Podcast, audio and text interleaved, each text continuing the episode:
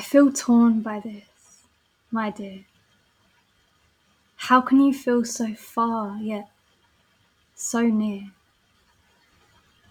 How can you make me feel so deeply, then have me in the depths of confusion where I can't seem to figure out our road? Because when I ask my heart, it seems to know that you're the one. That you're the person I want to love until this life is done. I want to know are you going to continue to run? Or will you see what I see? Will we find each other in joy and harmony? Or is this a dream that stays confined to the deepest parts inside of me? It scares me to think I'll never experience looking into those eyes, telling you I love you, feeling alive with your body touching mine. It scares me to think of living with this for my whole life without you by my side. So, what now when I feel the confusion taking over? Have I got to get over everything from the very start, or do I let you go? And trust that in your heart soon you'll also know that this love is here to stay, is here for us to grow together each day, is here to guide the way back to a truth we have forgotten to remember that this ember cannot die with time. Because it was before time that it was even created. A time somehow we both awaited for, even in moments it felt so unsure. I knew to keep a faith in what I felt so sure of.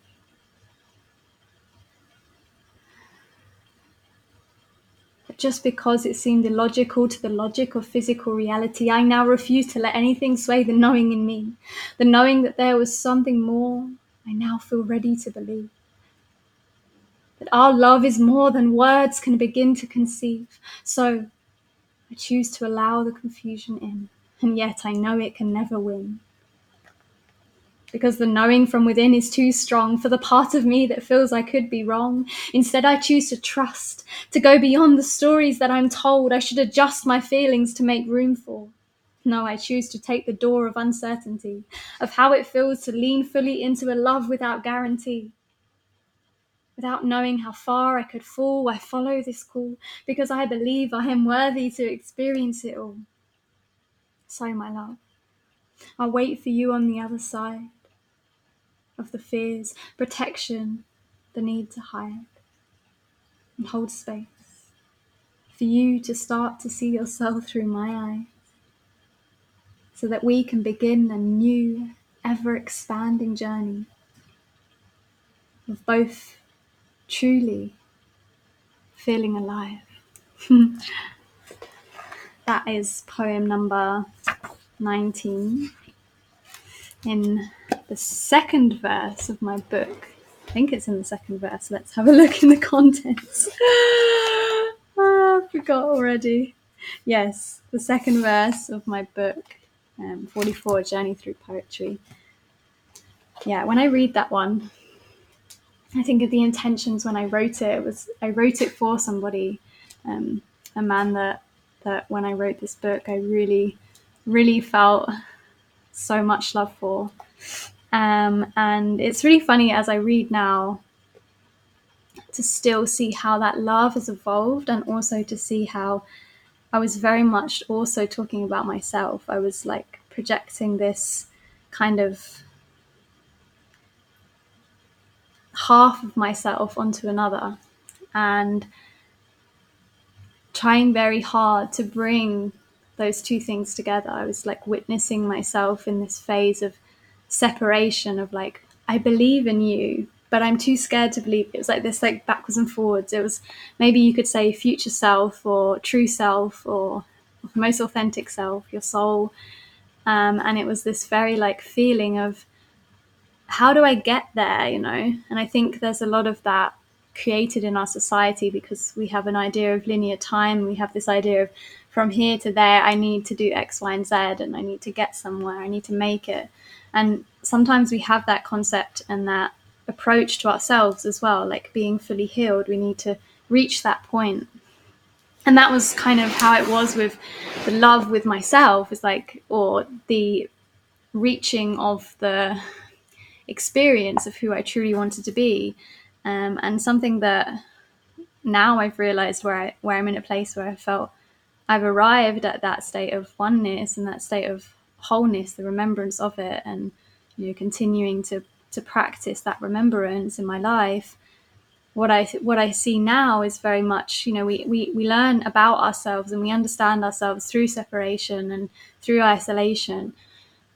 But it's kind of like we do it with all the pieces jumbled up and then we bring them together. And I think kind of now it's more I think we're leaning into this space of like starting with the whole um, like starting as we're this whole with this whole body and i get to learn about like how the mind speaks to me and how the heart speaks to me but they're all one you know they're not separate things. We need to see separately and then bring back together.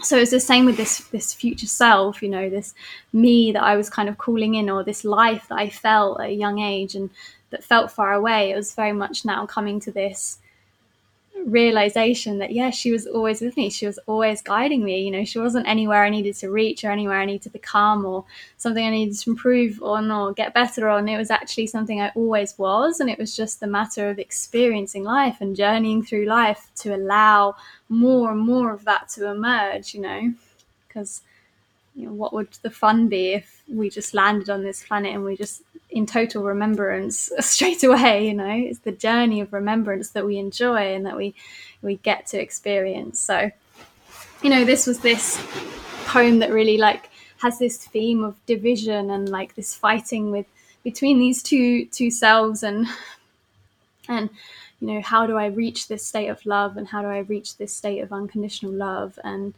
you know that can be seen with oneself but also you know looking at that in a relationship as well like seeing that person you know that man is separate from me rather than like no he is that a core level he is me you know? So what am i fighting with in him that i'm fighting with in myself? Or what am i not wanting to see in this person that i'm not wanting to see in myself? And you know that's not to say that we're the same when when we say like you know at the core we're one. It doesn't mean we're same. We're all unique individual expressions of the one. But i really think like when we have this like conflict it's a real invitation for us to look at you know that conflict what that's bringing up in us rather than kind of like projecting that out onto the other. But yeah that was the, that was the thoughts on this poem now. Um, and I really hope you enjoyed the reading.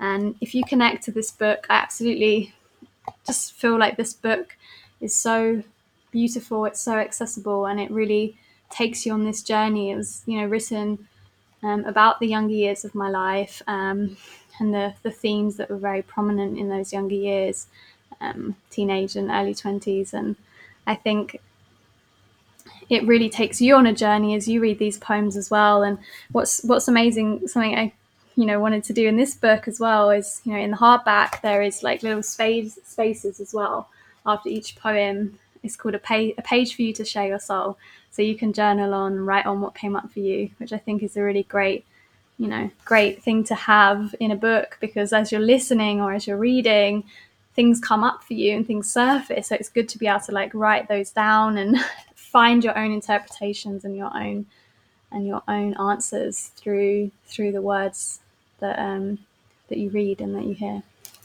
Thank you so much, everyone, for listening. I'll be back next week for another poem, week three, um, of reading through my my poems with you from 44 Journey Through Poetry. And if you want to purchase this book, you can go to the link that's in the podcast show notes or in the article if you're listening on Substack. Thank you, everyone. Have a lovely day or evening ahead. Bye.